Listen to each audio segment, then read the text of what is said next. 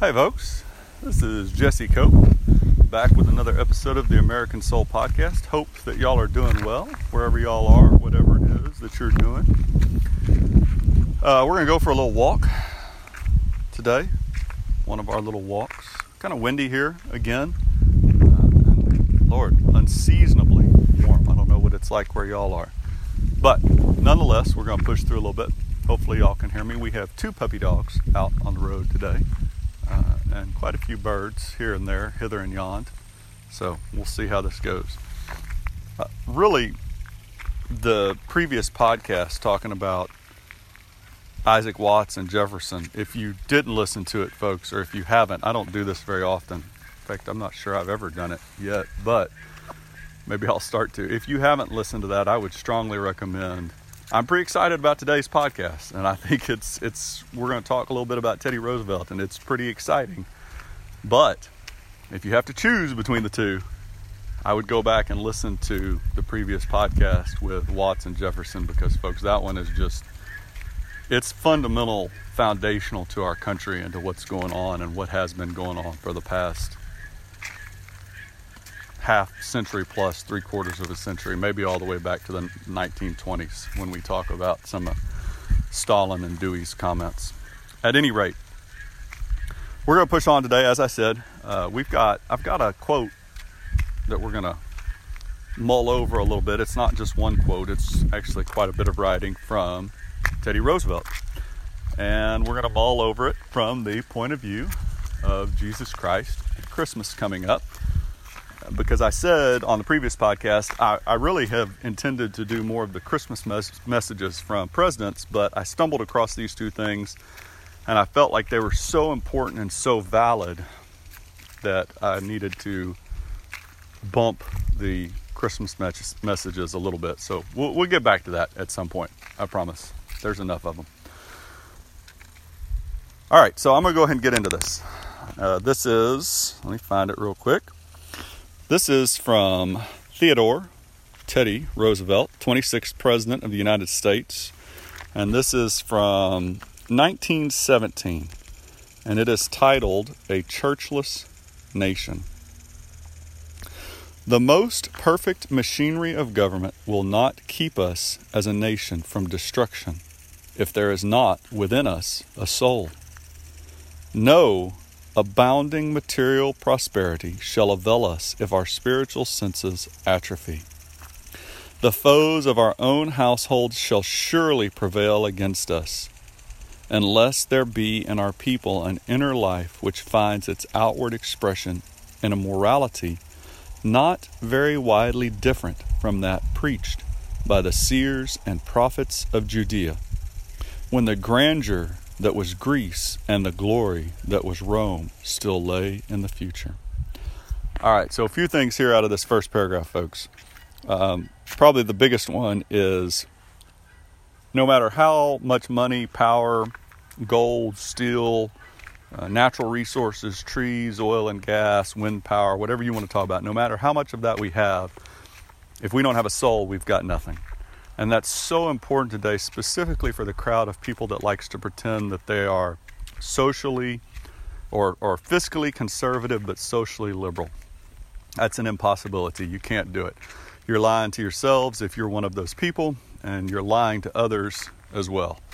Um, because if you are socially liberal, at some point on the fiscal side, you're going to look up and go, ah, you know, we don't really have to we don't have to abide by the rules. We don't have to stick to that morality because you are socially liberal. Your your morality shifts based on the political whims of the current culture, right? And so Roosevelt's saying here, no matter how much prosperity we have, if our spiritual senses atrophy, if we forget God, as Lincoln talked about in his message back in 1863, which they were in the middle of a civil war, which is what we're headed to now. If we forget that, if we forget God, then no amount of money, power, wealth, uh, natural resources again is going to save us. First point, that's pretty big. Uh, the foes of our own household, I'm going to infer a little bit here from Roosevelt. He, he probably was talking about outside forces, folks, but I'm going to stick with Lincoln on this, and I'm going to think that Roosevelt probably had a pretty good understanding of this because he's talking about our own household. The greatest threat to America, folks, is not from China, it's not from Iran, it's not Muslim terrorism, it's not uh, Russia, it's not anything external. The greatest threat to our country today is our own citizens inside the country who continue to vote for or support or be indifferent to the evil values of the left. Greatest threat, bar none, far and away. It's not even close. Second place, you can't even see them because they're so far behind. That is the greatest threat. That is the only thing that will destroy our country. It's like Lincoln said he said, We will either live forever or die by suicide. No, no Napoleon Bonaparte, with all the money and resources of the entire world, of every other country in the world, Lincoln said, could ever by force take even just a sip of water from the Ohio River. But we can kill ourselves, and that's what we're doing today. Uh, and then, of course, Roosevelt referenced prophets of Judea. For those of you that don't know, that's a reference to the Old Testament prophets of the Bible. So that's what he's talking about, these values. And I really like the way he phrased it here because he says, not very widely different.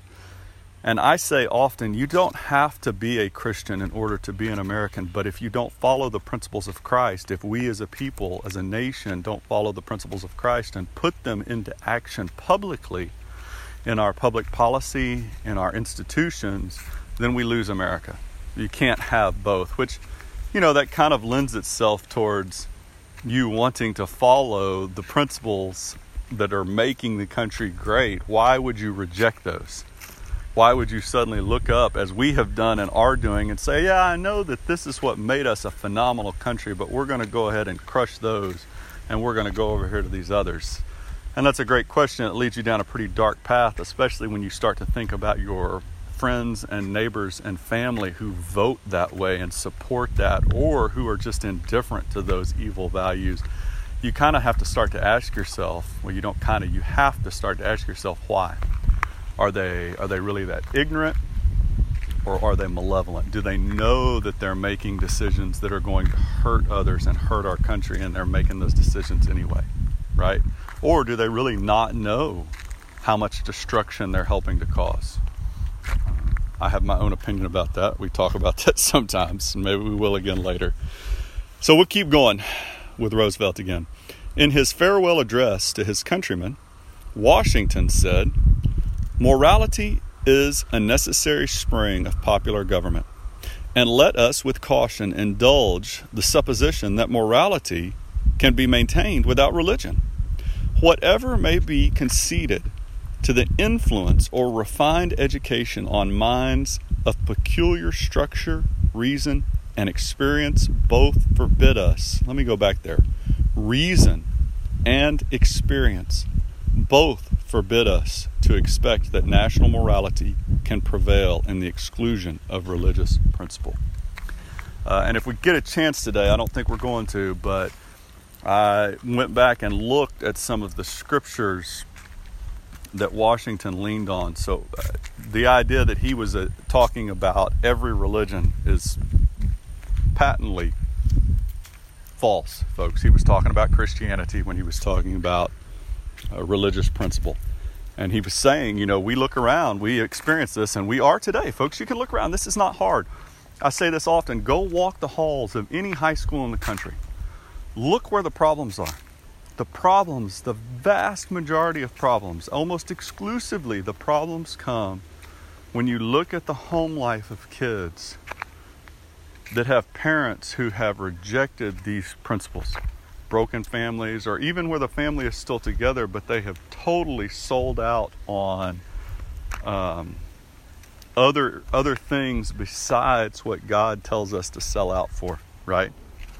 When we start to make everything else other than Him a priority, when we get rid of morality, when we kick out religious principle in our individual lives, then the nation can't survive. I think I said this, our pastor, this past weekend made the comment that if we want to fix the nation, we've got to start with ourselves.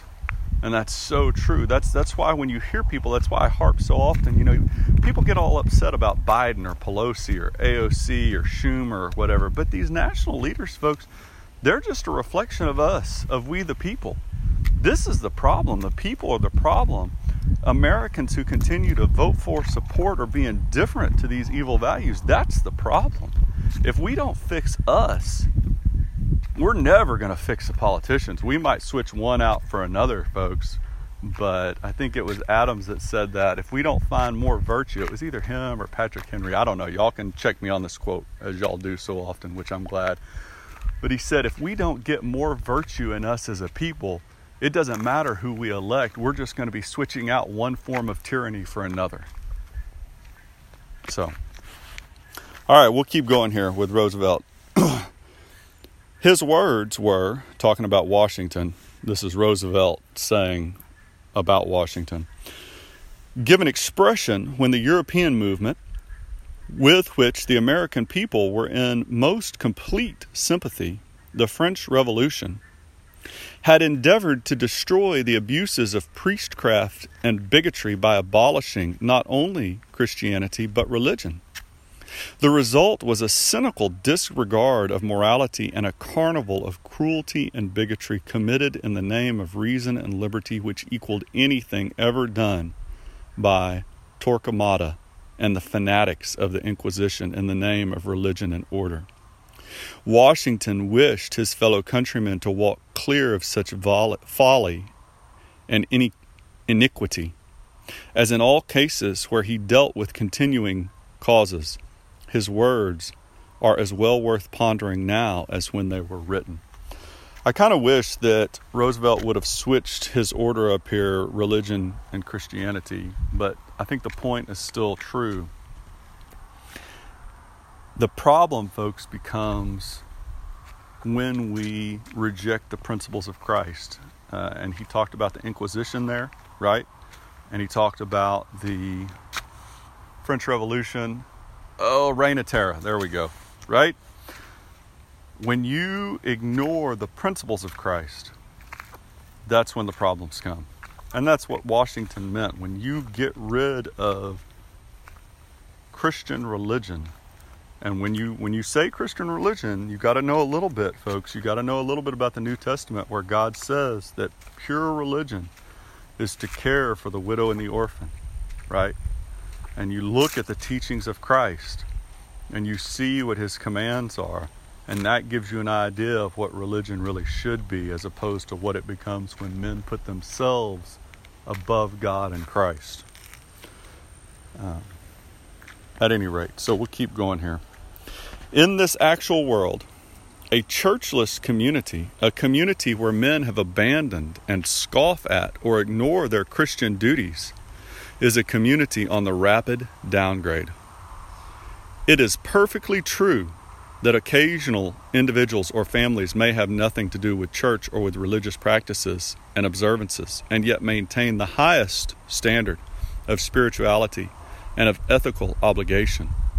But this does not affect the case in the world as it is now, any more than that exceptional men and women under exceptional conditions have disregarded the marriage tie without moral harm to themselves interferes with the larger fact that such disregard, if at all common, means the complete moral disintegration of the body politic. Oh, there's a lot here, folks. so, first thing, Roosevelt's saying if we ignore our Christian duties, we're going downhill fast. That's exactly what's happening in America today. You can look around and see it. Again, go walk the halls of high school. It doesn't take much. And the next couple sentences, what he's saying is just because a few men and women throughout history have had good morals while rejecting Jesus Christ, right? Or just because a few men or women have cheated on their spouses and disregarded marriage ties without any moral harm to themselves. Although I would argue here, folks, that that's that's just a that's a lie. Somewhere along the way, that still hurts those people. Now we may not see it on the outside, but I guarantee you, in their personal lives, it's hurting them somehow. But regardless, what what Roosevelt's saying is, just because we see those examples, that doesn't mean that everybody gets to do it. Because if we do it as we are right now in both cases, folks, we've really we have rejected our Christian duty, right? And we have rejected the marriage tie across America. You look at the divorce rate, you look at the uh, sex outside of marriage, you look at the LGBTQ relationships, adultery. I mean, the list goes on and on of sexual perversion and deviancy that we see in America today that's destroying the marriage and therefore destroying the families. And then you look at what we talk about constantly on these podcasts of rejecting God and Jesus Christ out of our public institutions. Education is always high on my list. Um, we're destroying the country. And then we look around and we wonder why we have riots. We wonder why we see so much suffering. Uh, we wonder why we're electing the kind of individuals that we're electing today because that's what we've become, folks. We we have literally looked and, and, and it's crystal clear, right? There's two doors, and one says success and one says failure, and we are rejecting success and embracing failure. We are rejecting God and Jesus Christ, the principles of Christ, of which keeping the marriage pure and holy is one right? We're rejecting all of that and we're embracing all this evil over here and then we, we have the gall to look up and go, I don't, I don't understand. I don't know what happened. How did this happen? Why is our country in such disarray? Why do we have such horrible leaders? Why is the country being overrun from the outside with criminals and terrorists? Where are we getting all this from? Well, because we have chosen to reject the things that made us great in the first place, which is God, the Bible, and the principles of Christ. And that's what Roosevelt was saying here. That's exactly what he was saying. This was a hundred years ago, folks, 1917. Here we are, 2021. So do the math for me. What is that? 104 years later, and and he's quoting Washington from over a century before. It's the same thing, folks. It's the same thing. And the question is now, are we going to finally let these evils that we see pushed by the left today in America, are we going to let them destroy the country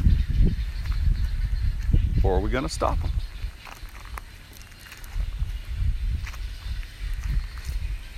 really just all kind of boils down to that. Are, are we going to continue to reject God and Jesus Christ? Or are we going to turn back to Him? And are we really going to turn back, folks? Not just kind of. You hear so many talk about a return to normal. I want to get back to normal. But normal is what got us here because we didn't really want to talk about the hard things. We didn't really want to go back to God for forgiveness. We didn't really want to tell Him how sorry we were for the sins in our individual lives and our nation. And we didn't want to follow His commands. We wanted to pretend, we wanted to give lip service to that and then keep doing exactly what we wanted to do. And I know that y'all listening, you know that that's true when you think about your lives. Because how often do we sit there and we want to pretend that we're doing the right thing, that we're going to follow God, and yet we keep doing what we want to do? Priority wise, time wise, energy, right? Like we say, oh, our marriage is so, so important. It's so much a priority. Our kids, they're so important to us. And then, do we spend any time with them? Do we put them as one of our top priorities? Do you put your spouse as your second priority, even, even on the days when it's hard, right behind God? Right? Do we do that? No. And that's the same thing that's going on as a nation. I got a little sidetracked there, folks. I apologize. At any rate, all this stuff gets me fired up. Thank y'all so much for joining me. One of my little girls has come out to remind me that I need to come spend some time with them. So we're going, and, and we have a kitty cat now too. So we're going to continue our walk and see what we find. Thank y'all so much for joining me again. Thank y'all for those of you that continue to share the podcast and help it to grow. It is. Uh, so I, I'm humbled and grateful by it. Hope it helps you. Hope Obviously, it helps our country and turns us as a nation back to God and Jesus Christ. God bless y'all. God bless America. We will talk to y'all again real soon. Looking forward to it.